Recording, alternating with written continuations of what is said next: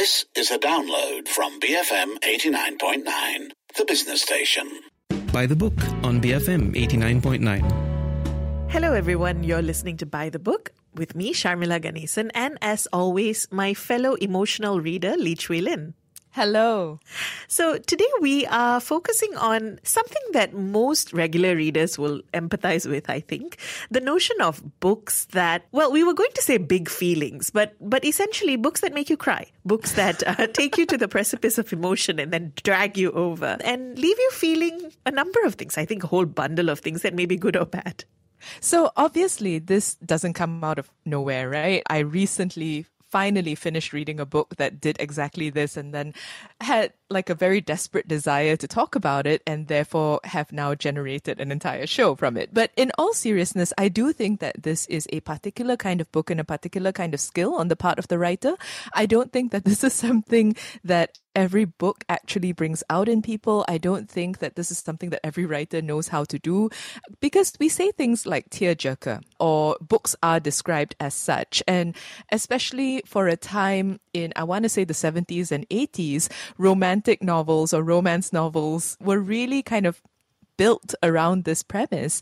But that but it's not really something that everyone can do. And also when you try to do it and it doesn't succeed it actually really drags the reader out of the experience. So i thought it was worth kind of pointing to the people who've actually done it and done it well so I wanted to actually ask you because I do have mixed feelings about this one, whether you even like books that sort of do that that make you cry or um, deal with these these big deep emotions because I think I have mixed emotions in the sense that I like them once I've read them, but I'm often very hesitant to take them on. Um, I need to be, if, if a book is constantly described to me as, oh, it, it's going to make you cry. Uh, oh, this is going to be a tough read, but it's worth it. I often tend to wait. Um, it's, mm. it's exactly why I still haven't read Hanya Hanya Yana Hanya Yanagihara. Uh, yes, um, a, a, Little yes. Life. Um, yes, I, I still haven't read it because too many people have told me that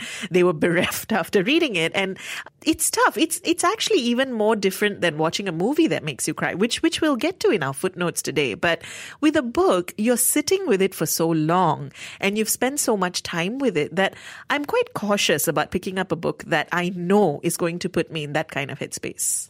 So I'm so glad you brought up uh, a little Little Life because this is actually a book that I have had for, I want to say, two years, and it's just been sitting there on my unread pile mocking me.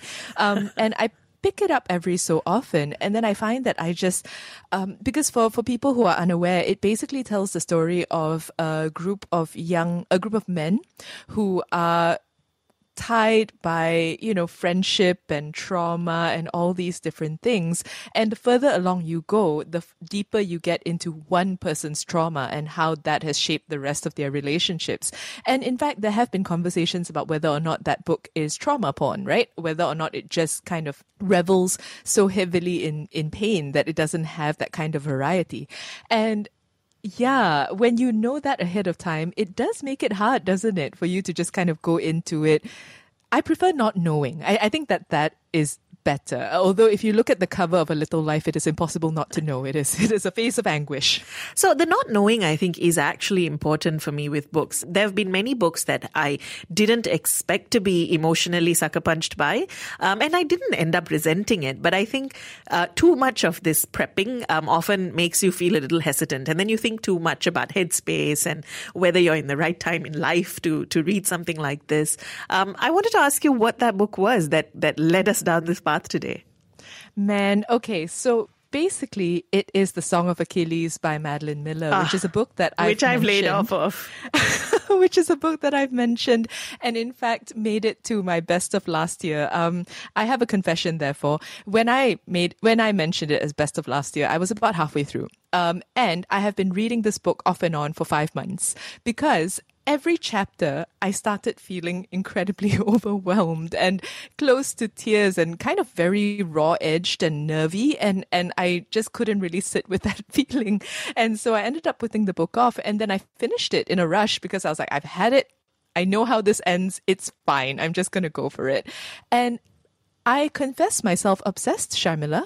I am obsessed. Um, I just want everyone to read it and um, for us to talk about it. It will probably make its way into a book club at some point. But um, yeah, I think the thing about it is with these sorts of books in particular, because the Song of Achilles is a is an old fashioned tragedy. That's what had me thinking about this. It's about hubris in many ways. It's about how hubris costs a person the love of their life and what happens next. is also about fate and tragedy and fate in the old fashioned sense, in the sense of the three fates and, and all the rest of it. And so it's a few things. It is a massive love story. And it's also a really classic tragedy of a person brought down by a fatal flaw. And those two things had me thinking about this discussion on two fronts. First, being how uh, reading a really good love story makes you feel more in love with your own life. I, I think that there's something about that that's important because, especially for those of us, all of us, who have lived through a pandemic, I think we've all become accustomed to being quite numb, feeling quite numb. And there's something about this depth of emotion that was quite fun to feel in some ways, even though it was hard. And the other thing is, formulas work. I haven't read A Song of Achilles, and, and that's actually because of all of these things that you've just said and, and the things I've just said. I'm a little bit scared. I'm a little bit scared that it'll get to me too much. Although Madeline Miller is such a good writer. Um, I love um, her, her next bestseller, Circe. Um, and so I will get to it. So, so maybe we should commit to doing it as a book club sometime soon. So I, I feel forced to reading it. Um, but that question of, um, formula or the question of themes, right? Because I think that capturing this this coming together of um, the big feelings um, ultimately in resulting ultimately resulting in the reader feeling enough that that they you know have this outpouring of emotion i think it's two parts. One is a story that connects to people in such a way that elicits that kind of reaction. And then the writing is the other part. And, and I think the two have to come together in a very particular way because otherwise, going back to what you said earlier, otherwise it feels formulaic. It feels like the author is trying to prod at you. And, and that doesn't always work. Um, one book that I always think about when I think about books that really made me cry is Patrick Ness's A Monster Calls. And again, when we talk about formula, it actually it actually lays out a trope that's very common. A child that is dealing with a parent struggling with cancer. Um, so in this case, it's Connor, and his mother has been diagnosed with cancer. But then what the book does with that story, literalizing those fears and literalizing it as this monster that appears every night at Connor's window, and then later expanding that to also um, look at some very grown up themes.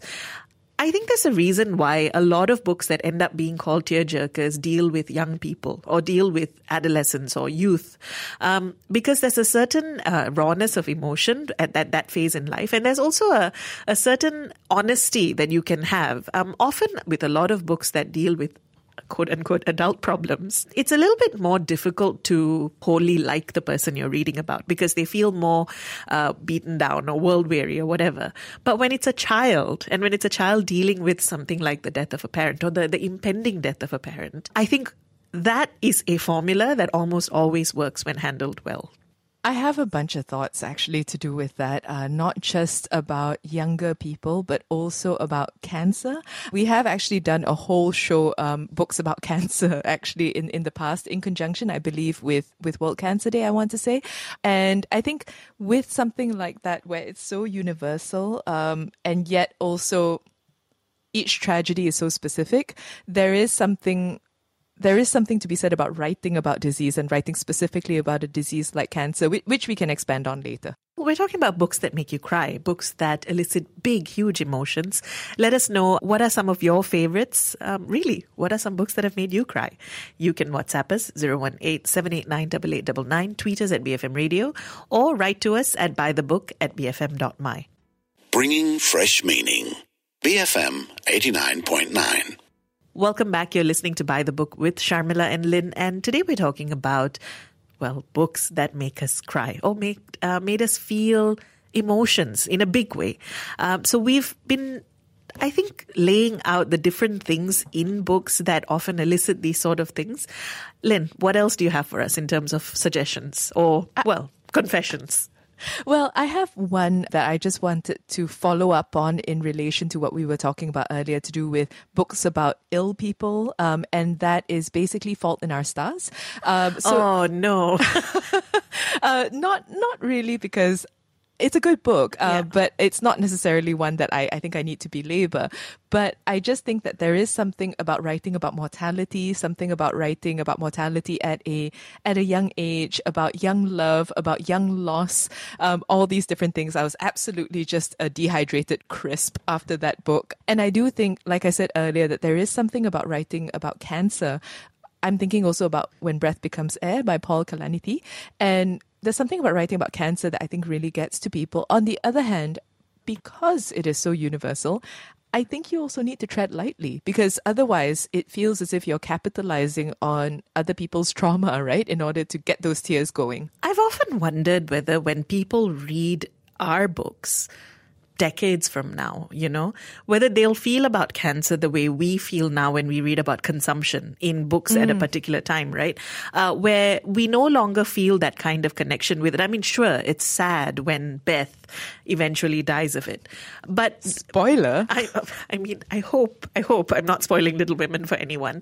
Um, but we don't feel that kind of visceral connection to it because we no longer really know what the experience of going through that is. Whereas something like cancer for us is, mm. um, as a society, something that we've been so, um, I mean, if it if it hasn't happened to someone you know, it's happened to you've heard about it happening to somebody. You've watched so many things, read so many things. You've been through it yourself. Yeah. So I, I think there is a immediacy to particularly cancer, and a reason why we see so many books using this as a as a storytelling device. But on that note of mortality, I and and young people, I wanted to go all the way to the other side of it because the kind of mortality, or rather the that end of life thing that I think gets to me or scares me also tends to be of the mind. And I think that's why this book always sticks with me. Um, Still Alice by Lisa Genova. When I read that book, I confess I was equal parts so sad, but also scared, like truly terrified, because the book does such a great job of um, taking you through the journey of a woman who, uh, Alice, who made a life out of her mind, right? Um, and then her dealing with having early onset Alzheimer's and the progressive losing of her faculties. And the author herself is a neuroscientist. So she, she does a really good job of capturing each stage of it. Um, and I think there's something so personal and immediate about a story like that, uh, that I think I think books that make you cry can sound very simplistic, but there are different reasons why that can happen. And still, Alice does it to me in a very specific way. So, while we're talking about situations, right? Um, and the kinds of things that can that can elicit that reaction. I was thinking about how. Uh, so I have two books, uh, both of which have a, a, similar theme, which I think will become clear. So one is Of Mice and Men by John Steinbeck, uh, and the other is Stephen King's The Green Mile. Both of which feature a person who learns differently, who has a different mind, and who, in some ways, is deeply taken advantage of uh, because of that difference. And while they're very different stories, they are thoroughly American stories set in very specific periods of American history.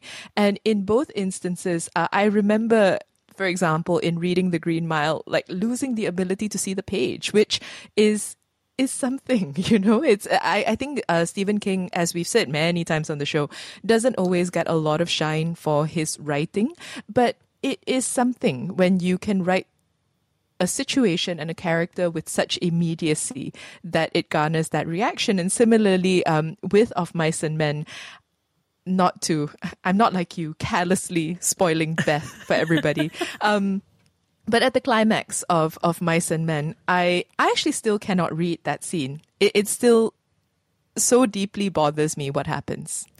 Green Mile is a book that I love and haven't reread in years mm. and years just because of of how much I know it will get to me. And, and I think that's something we can talk about a bit later, the revisiting of a book that you know is going to get at you emotionally. But in that vein, actually, Flowers for Algernon by Daniel Keyes uh, is also a book that has to do with exactly that. A person who is differently abled, um, who suffers from an intellectual disability.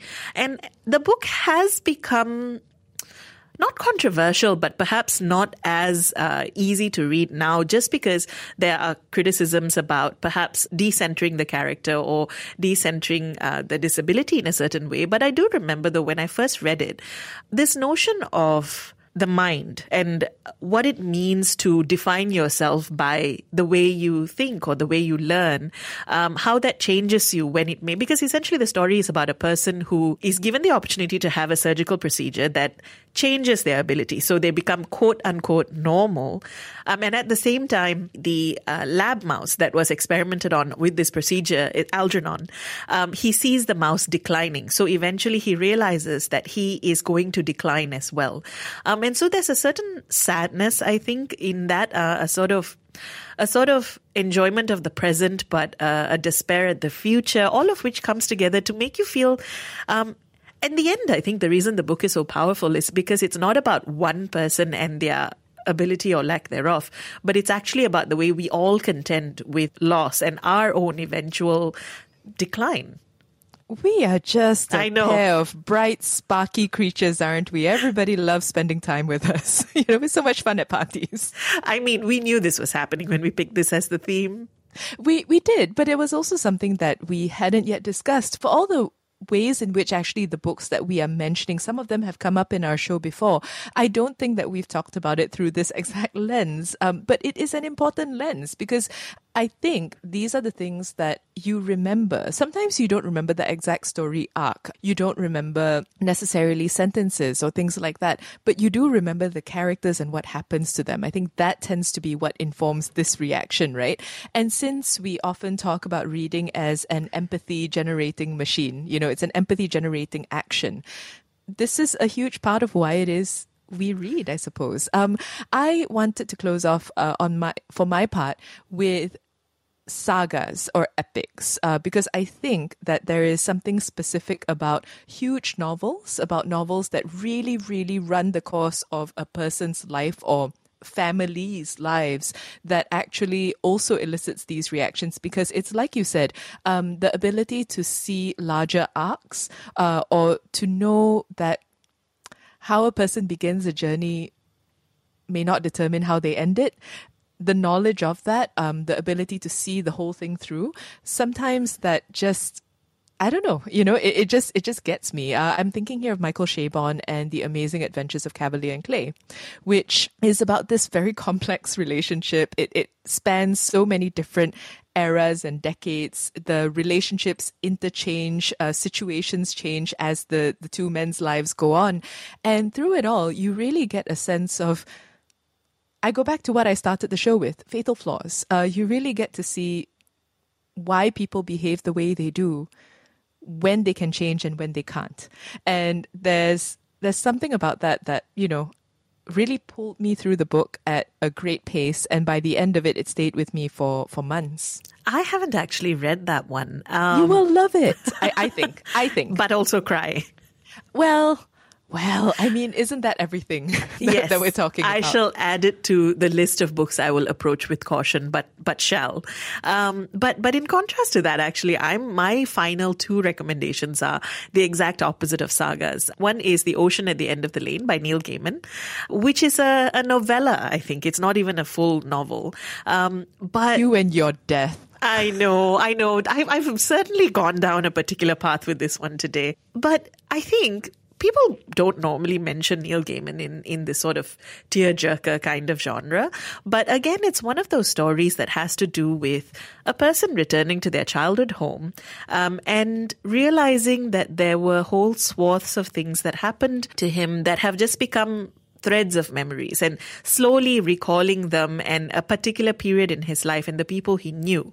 And there's something so melancholic about the whole book, so um, reminiscent of the way you might think of your own childhood and the things that uh, you don't even remember you knew or did um, until something triggers a particular memory. And there's something so meditative about the way the book is written. Um, it's not like a particular scene made me cry or a particular passage, but the entire experience of reading the book just left me with this feeling of melancholy and, and just on the edge of needing to cry, uh, mm. which I think is a is a kind of really special thing. It's it's a very un-Gaiman like book in that sense because it's kind of very still in a way that his other books are not.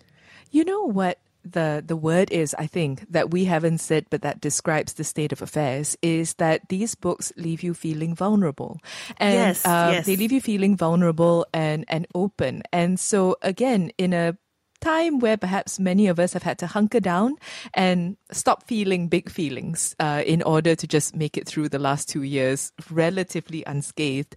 There is something about being able to be vulnerable in a safe space, i.e., reading, that is is important and is special and keeps you feeling connected to things my final recommendation, and I've talked about this before, but I thought I would close off on it because it's it's an upper. It's a bit of an upper, at least.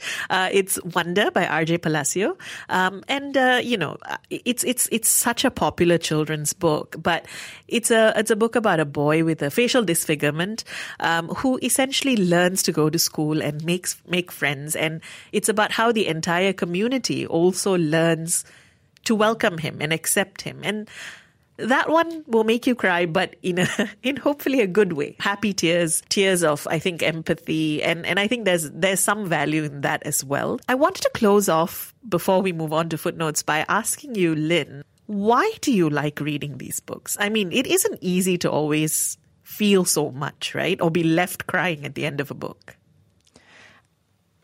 I think I appreciate, uh, like I said, that feeling of openness and vulnerability that it can leave you with. Uh, for a little while, it's like the world seems a little bit more vivid, not just the world of the book, but the world that we occupy because you have opened up, right? It, it's kind of cracked you open a little bit. And I just love that feeling, even if it comes at the cost of um, dehydration.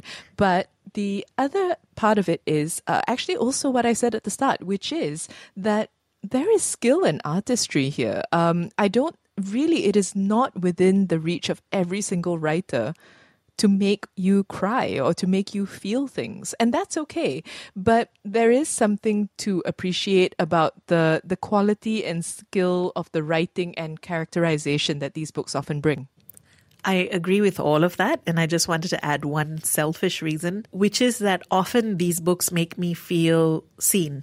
They make me mm. feel seen and heard in a way that perhaps is difficult to express to real people. It validates maybe some of the darker, deeper emotions that I might feel uh, that are difficult to talk about.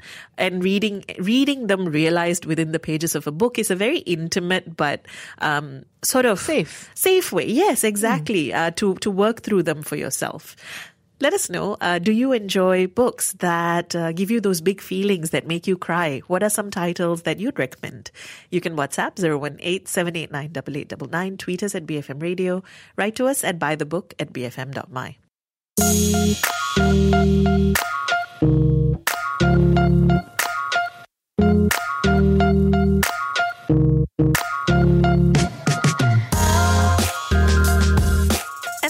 to footnotes, and we thought we would uh, close off this conversation by talking about perhaps what's a natural extension of so many of these books, which is movie adaptations. Um, and specifically in this case, adaptations of books that have left this kind of deep emotional impact on readers. Because let's face it, they can go either way. They can, and I think it really depends on how um, internal or external the books are. So I'm thinking here of um, the the book that kicked off the show, which is the Song of Achilles, and in theory. That should be an easy movie. In fact, it has already been made. It's called Troy, but um, it, it's not. Um, but it's not really about that because Troy is the outward expression of a war uh, it it really tells the story of the Trojan War minus the gods. Um, in the case of the Song of Achilles, though, it's told through the eyes of like a peace-loving non-warrior Patroclus who just wants to, you know, do medicine and and stay in his tent with Achilles and all the rest of it. And that's a very different movie. And so I think when it comes to expressing these sorts of big, grand emotions, a lot of it depends on how much of the story is an actual story and how much of it can be shown on screen in a way that makes sense for the screen with plot, with action, with vistas, with things that drive the story forward. Which is why something like um, Still Alice actually was a great adaptation. Um, I thought having someone like Julianne Moore play that character and show that mental decline that she goes through, um, her own emotions and experiences. But of course, it could have gone horribly wrong with the different actress and different treatment. One thing that I think film can bring to these sorts of stories is the the sensorial element, the space, the music, mm. and music ends up being so important for stories like these. Uh, but again, it's it's why a a more heavy-handed treatment may derail what was essentially a really fine, um, deep story, and and it's such a knife's edge thing to walk on. I need to talk to you. I got something wrong with me. What's going on? Oh boy. He's gonna break up or? no. I have Alzheimer's disease. Early onset. Oh my God. I can see the words hanging in front of me and I can't reach them and I don't know who I am and, and I don't know what I'm gonna lose next. Stethoscope. Millennium. Hedgehog. I hate this is happening to me. But we have to keep the important things in our life going. Merry Christmas. We have to try, or we're going to go crazy. This might be the last year that I'm myself. Please don't say that. I am not suffering. I am struggling. Struggling to be a part of things, to stay connected to who I once was. So live in the moment, I tell myself. It's really all I can do. Live in the moment. That, and uh, I wanted to pick up on the thing that you mentioned, which is casting, because as we've established, a lot of this has to do with usually we talk about a sense of place, but in this case, it's actually a sense of character that is most important. And because of that, who you cast, therefore, is hugely important because you usually have readers coming into it with a really strong relationship forged with a certain character. And when that person just does not look the way they imagined, does not walk or sound or seem to be the person that they thought it was going to be, I think sometimes there is a little bit of a remove that takes a while to get over. I mentioned wonder earlier, right? And and for all that I enjoyed the film, I actually didn't think the film worked for me nearly as much as the book did. And I think that's because there is a subtlety to the book. There is a power in not um, it, there's a power in being able to imagine these characters, and it's a children's book that when they visualize it and put it in the setting of a of a school, and not everyone is equally a strong actor, so you imagine certain characters in certain ways, and then when you see them on screen, they don't quite do the thing they did in the book. I think that you know these small threads change so much in the emotion that it's able to to elicit finally you realize what we're doing, don't you? I mean, we're basically on a book show telling everybody that movies aren't as good. Oh my that, God, we've become those doing. people. but essentially, that's what it is. Um, and and I think with emotions, I'm certainly not here to say that it cannot be done, uh, or that it is always it's always going to be inferior. I think, however, there needs to be an acceptance that it is going to be different and sometimes down to the character. I brought up Fault in Our Stars earlier because I remember that when it came out, there was so much debate about a very specific moment in the film and how that changed the way everybody viewed the character and whether or not the character would have behaved this way. And and in such a moment, I can't help but think, well, maybe the character needed to do that for the film. Maybe that is what works in a filmic sense. Uh, the same is true for a scene involving Amsterdam, for example. There are all these things, right? And I think that we, as book readers, sometimes need to accept that as with everything else, the movie is to be treated as an entirely different entity. I think sometimes that's very difficult for something we have a strong emotional, not just a fan reaction, but an emotional reaction and tie to. But we just need to let it go. And I, th- I do think that when the direct, when the creators try to d- make it its own thing, it actually ends up being more successful sometimes. Mm. And I have two examples. So, A Monster Calls, I love the movie. I love the movie so much. And I loved it because they understood what the book was, but they also understood they were making a movie. And so I think it, it nailed the emotions and the story without needing to go down the we need to do everything the way the book did. And the other one that comes to mind is Never Let Me Go, which for me, I loved as a book, but I also deeply loved as a movie. But I really do think of as two very separate things. And, and I, again, I think it's because understanding the understanding the the sort of underlying principle and story, but then just deciding to throw away the the specific beats is a very important aspect of uh, telling that story the way the medium requires it. I come here and imagine that this is the spot where everything I've lost since my childhood is washed up.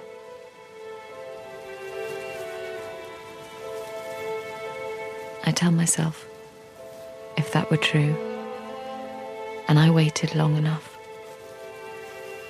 then a tiny figure would appear on the horizon across the field and gradually get larger until I'd see it was Tommy. He'd wave and maybe call. I don't let the fantasy go beyond that. I can't let it. I remind myself I was lucky to have had any time with him at all.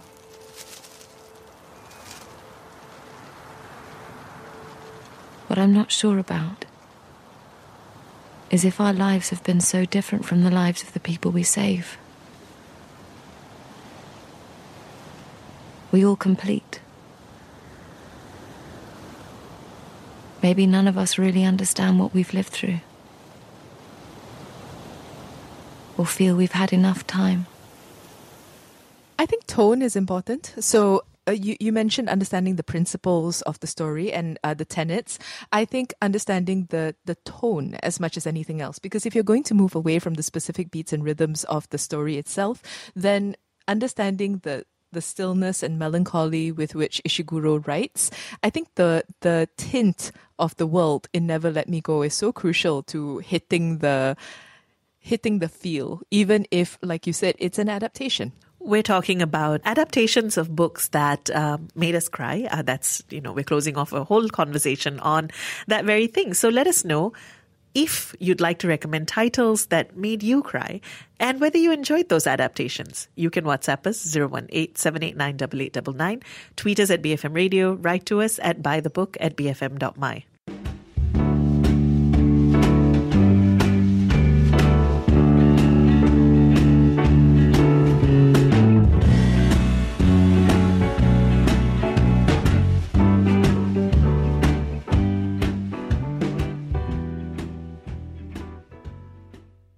Thank you for listening to this podcast.